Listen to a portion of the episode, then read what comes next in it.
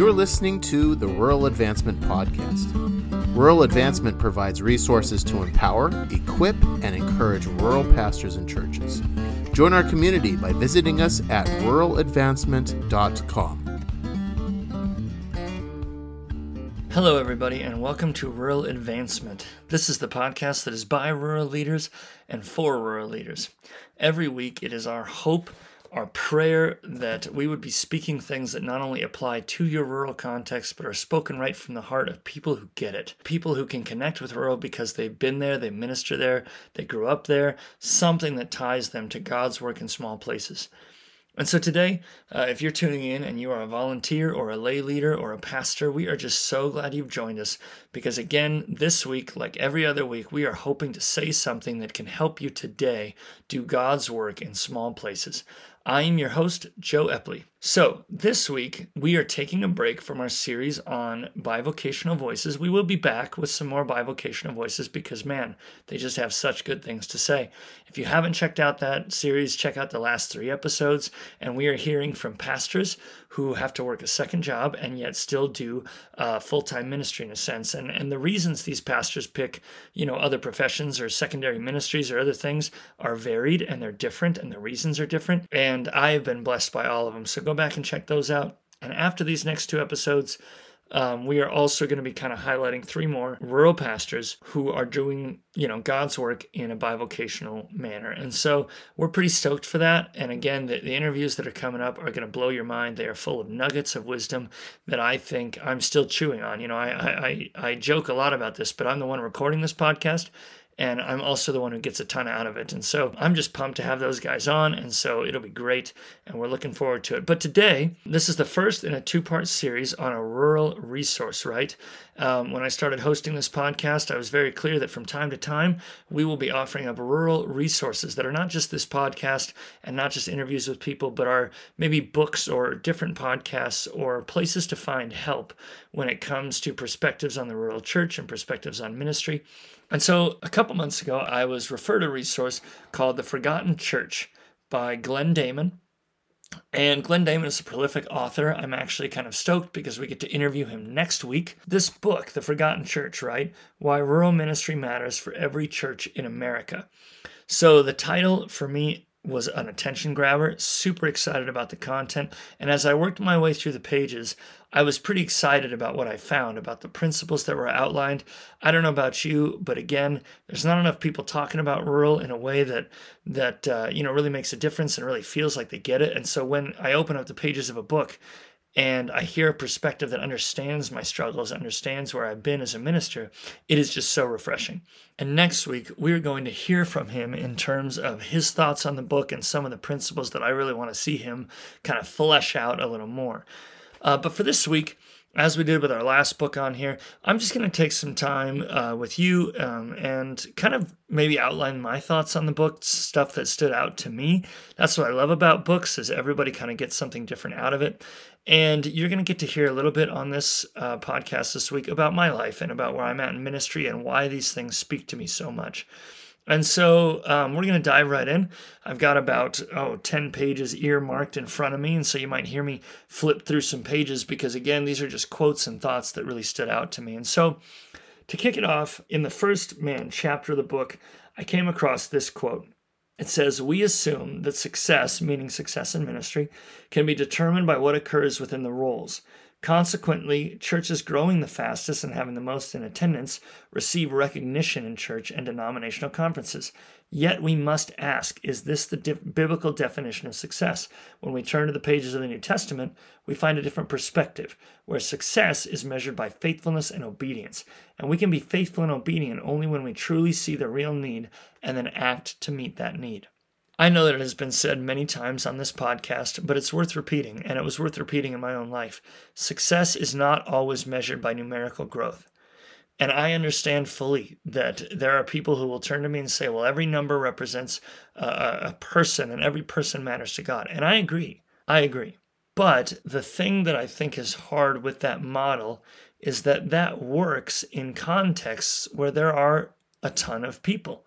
Because even in a small rural setting, even a healthy church might only find 1 or 2 converts a year. you know, just because of the town size, how churched the town is, the demographics of the town. Maybe there's other churches in town, and it can just be a slower process. And so getting to walk into a room and say, hey, my success comes from the fact that I am stationed where I'm meant to be stationed, doing what God's asked me to do, is hugely comforting as a rural minister, right? I have to reflect on the fact that in my entire tenure in youth ministry, my youth group never got bigger than 30 students, and that's over 8 years. Now, granted, percentage of the population, I think we're doing pretty good, and we got to see a lot of kids come through our program. But at the same time, it wasn't necessarily the largest numerical number in the world. You know, nobody's calling me saying, what are you doing that's so different to get 30 kids in the room? That's not what we call people for. We call them when we hear, oh man, you've got a youth group of 1,000, of 500, of 200 even. And yet, am I any less successful in God's eyes for pastoring the 30 versus pastoring the 200? And so that was just encouraging to me. I always love when we get to see success in a way that makes sense in the rural church. This next one is super fun because it kind of talks about church structure, right? Because again, we acknowledge that mega churches have a model, larger churches have a model, even urban churches have a model that works for them. But one of the things that I think that I underestimate most often is that the rural church is also not like lacking strategy, right? Like sometimes I think we wonder like, oh yeah, I'm just here in this community and we just do stuff. And it's like, no. There are real proven principles for how to make rural ministry work. So this author, Glenn Daman, was talking about the struggles that some pastors have when they move to rural churches because he says they often seek to implement urban principles of church leadership and practices within the rural church. In the end, the pastor is discouraged, the congregation is frustrated, and the ministry struggles. I think it's so important to realize that we don't have to like be angry at the large church for acting the way a large church should. And we don't have to be angry at the rural church for acting the way a rural church should, because they both have principles that guide them that are absolutely valid. In a lot of large churches, the lead pastor does not always have time to do all of the hospital visits, right? Like if you have a congregation of 1,000 people and you're the only one doing hospital visits, man, oh man, that can kind of like, that would, first of all, I think you would just burn out, but like, that's not realistic, right? Well, in a small church setting, people might be offended if you send somebody else to do, you know, the hospital visits in town. And I know there have been times where, as a staff at our church, you know, we've just tried to be present in whatever ways we can because that's what's expected of you. Even just the other night, I offered up prayer before dinner at a veterans like day dinner, right? And it was not exactly like quote unquote a glamorous ministry task in the sense that like it didn't win 100 converts and I didn't get, you know, it was not this incredible moment, but it was just the ministry of being present. And sure, I could have turned it down. But suddenly people begin to talk and, well, why isn't that pastor supporting the community? You know, here we have a role for him and we're trying to have him be present in our lives and he's not taking that. And it could just hit so much different than in other settings. And so I really love that we kind of acknowledge that, man, there are systems here that work in small places and systems that work in big places. And it's okay that they're different. It helps me kind of just pause and breathe. So I thought that was such a cool tidbit. As I'm flipping through the book here, I'm just kind of looking at these things I wrote down. I loved this statement on change, right? Because how many have ever heard the stereotype, rural churches don't believe in change, right? They are stuck in the mud, they're backwards, they have people who have been that way for 100 years and don't want to grow, right? And we won't tell them the secret that that's kind of true. I'm just kidding, actually, but it can feel that way, right? It can feel like sometimes change is slower than maybe a pastor anticipates or whatever.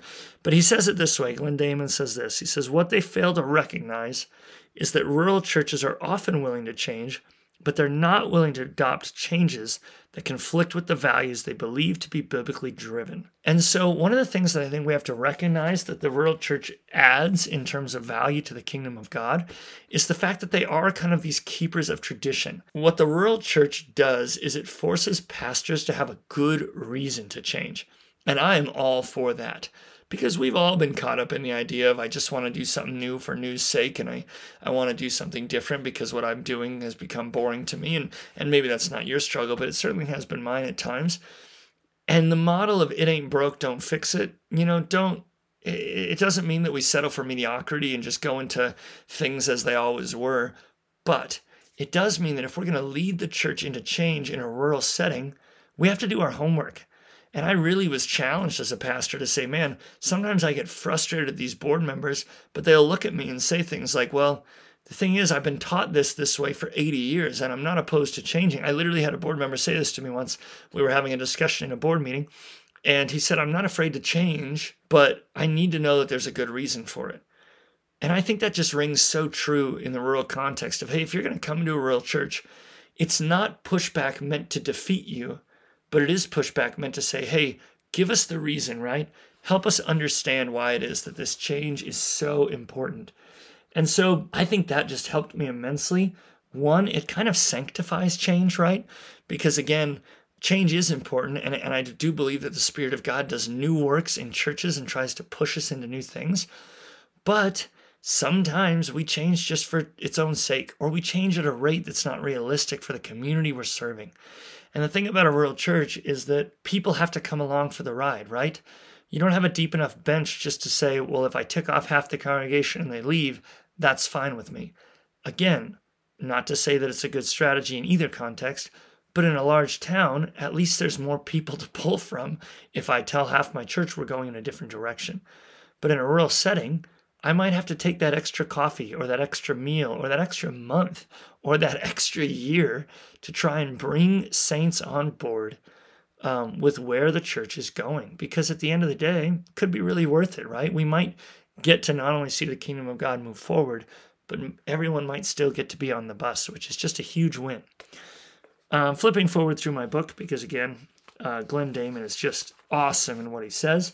So I remember as a teenager in youth camp, right, I would hear these sermons, and a lot of them would say things like, man, we're going to pray tonight. God's going to call you to be a missionary to your world. And then we would hear things like, go out and change the world. And as a preacher, I would hear things around, let's say, young adult age in terms of Bible college age or whatever. I would hear people pray into my life and say, you know, we believe that you're going to preach to hundreds or preach to thousands or whatever. And this is a common thing that we do in, especially in Pentecostal circles, is we really believe firmly that God is going to use the next generation to do extraordinary things. And I'm not at all against that. Let's give people purpose and vision. Let's shoot for the stars, but not at the expense of maybe what we would call the rural experience, right? Because Glenn Daman puts it this way. He says, the story of rural America centers upon the story of ordinary people who live ordinary lives and achieve ordinary accomplishments. Man, ordinary people living ordinary lives and achieving ordinary accomplishments. That's huge. Again, I just felt freedom that I didn't really know I needed, because even if ambition is not a virtue that we uphold as a virtue, it's still something that exists in our mind because there's pressure. There's pressure to say, why don't you go out and save the world? Why don't you, young pastor, new pastor, youth pastor, Bible college graduate, why don't you go out and preach to the masses and lead the crusades and reach the millions? And I get all that. But the story of rural America is you going to a small town and doing a Veterans Day dinner.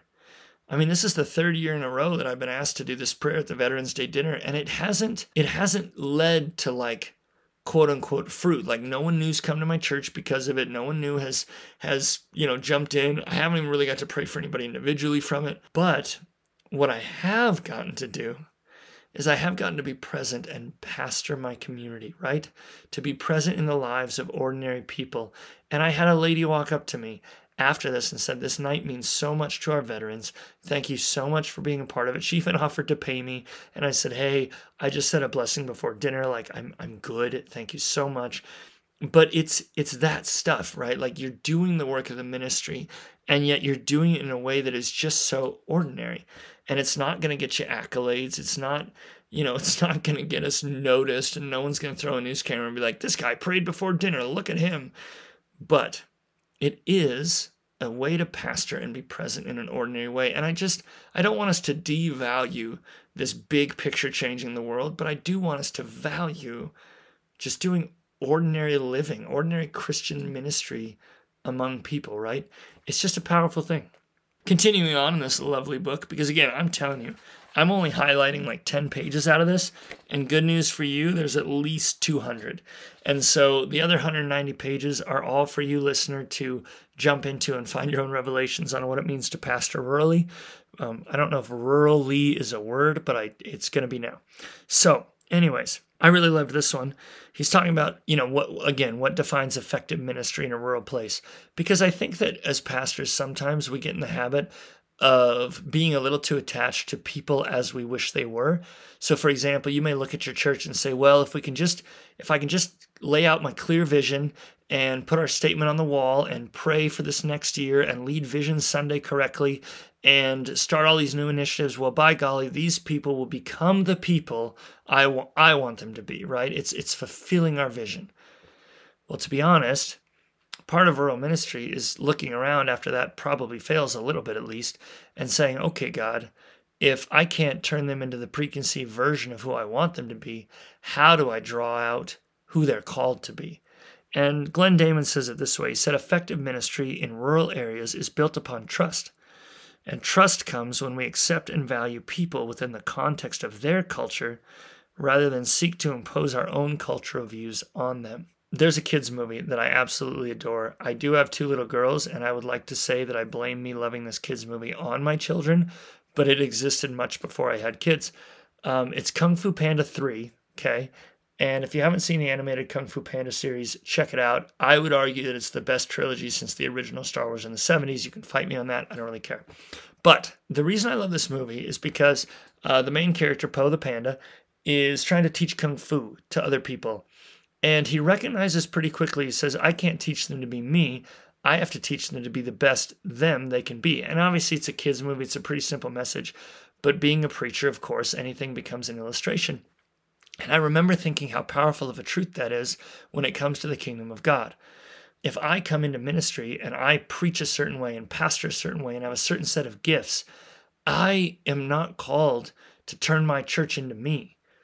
I am called to look at the farmer, the oil field worker, the Sunday school teacher, the music teacher, the retired person, the student, the other pastors, the leaders, the various jobs and ministries which we all take part in. And I am called to help each individual become the best version of them that God has created them to be, to pull out their talents and gifts and to see them put to work in the Christian community and in the greater community. And so I just love this because, again, the goal is not to make something fit that doesn't fit. The goal is to say, okay, instead of grumbling about who I don't have or what skills I can't seem to develop in these people, I'm going to look at them for who they are and see where we can go, because the Holy Spirit is going to do great things through those people.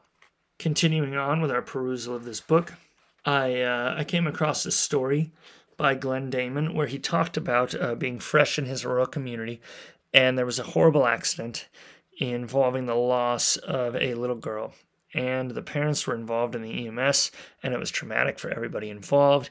And he says he remembers being called to arrive on the scene and give spiritual counsel. And the thing is, he ended up praying with the family and praying with just everyone on the EMS and the emergency services and just kind of pastoring the moment. And I'm almost tearing up reading about it because it's heartbreaking, those contexts that pastors are sometimes called to step into. But he says the phrase, to pastor a rural church is to serve as a pastor for the whole community. There are people who have asked me to pray for them who will never come to my church. And it's almost not even like that's my goal. I mean, obviously my goal is that they be plugged into a church. Don't hear what I'm not saying, but there are some elements of what we do in small towns where your goal is just to be present in the community. It's to be the person they can call, to be present at these tragedies, to be on hand, to serve the needs of the community, even if those needs, once they're met, don't result in growth, right? I like to think that it's a little bit Christ-like, because I always got angry at Jesus, right? Because he would say bold and audacious things. So he would heal somebody of blindness. And or let's take the madman of Gadara, right? So he heals this guy of a legion of demons. And the guy says, Jesus, I want to go with you. I mean, here's your next worship leader. Here's your next associate pastor. Here's your next leader. And Jesus says, just go home and tell people what they did for you. Jesus healed, or what I did for you, sorry. Jesus healed 10 lepers, and only one came back to thank him. And there's no evidence that any of those 10 lepers ever followed Jesus. But Jesus did good anyways. And I think it's such a testament that, yes, we will disciple the few. Yes, we will reach out to the many. But at some point, we're just pastoring our community. And that's powerful stuff. Continuing on, again, you might say, Joe, is there a structure to this? Yes, I'm just literally turning pages and finding the bookmarks. And so these are a variety of topics. Let's just call this a Proverbs podcast right now, because these are a bunch of one-liners that just stuck out to me that you now get to enjoy as well. So I really enjoyed this quote that he gave about like retooling our definition. Again, a lot of this has to do with success and failure, but he says this: the rural church only offers, only, that's a very powerful word, only offers obscurity and failure, in air quotes there, from the world's perspective. As Tucker, another author, points out, the only way to become a winner is by becoming a loser, and by embracing the theology of failure, where we give up our dreams to allow God to accomplish his dreams for us. Now, as I'm reading that out loud, I'm realizing how sad that sounds, where I'm literally like, oh, you know what I really loved in this book? When it told him to become a loser and give up on my dreams. Let me tell you what, the point is that, like, I don't know about you, but when I started pastoring, no matter how much I didn't want to admit it, I had my own dreams, right? I pictured how youth ministry was going to go, how God was going to use my life, and none of it involved a small town. None of it involved ministering specifically to LGBTQ youth. None of it involved serving as an associate pastor. I was going to be youth pastor the day I died. None of it involved running a rural podcast or even caring about rural churches at the time, because I didn't know they existed. But the goal is that we give up our own perception of what our life and ministry should look like and really let God do what he wants with it. Because, and we actually had this on our previous author interview, but that author had said at the time, he said, you know, once you've kind of let go of the fear of death, you can truly start living. And he talked about that specifically with churches, because he said once a pastor and a church is not afraid of, you know, failure, or afraid of fizzling out, or afraid of not getting noticed, or afraid of any number of words associated with our own ambition and our own plans. He says you can finally truly start to follow God's. And honestly, like, what a powerful reminder that to give up on our dreams is to perfectly follow the dreams that God has given us. And the result is always going to be greater. Turning more pages, looking at more things. He highlights for a second the kind of relational model of ministry, specifically talking about how rural churches don't really have the luxury of a ton of paid staff. They don't necessarily have the professionalization of the clergy. Like, there might be a pastor, typically, and even that pastor might work two jobs, as we heard about last couple weeks and as we're going to hear about soon as well. But he says that, like, a lot of these people are going to double up, and they're going to be volunteer laity who are just filling the roles in the church. And he says it's hard to try and sit down and engage in relationship with these community members, right? You've got a farmer where he might ask you to come help him do something, and yet he also serves on your elder board. And it's these relational transactions that help ministry move forward. And we have to kind of recognize as pastors that even though this model is frustrating because it's not task-driven, it builds community within the congregation. Like, everybody gets a piece of the pie because that's all you've got to give it to. And it's powerful. And it usually yields a church with great lay leadership. You know, we joke here in Montana, and if anyone from Montana is listening, this is not a diss so much as it is a challenge. But if you look at the numbers, frequently Eastern Montana churches, which are typically smaller towns, bring a ton of staff to serve at our events.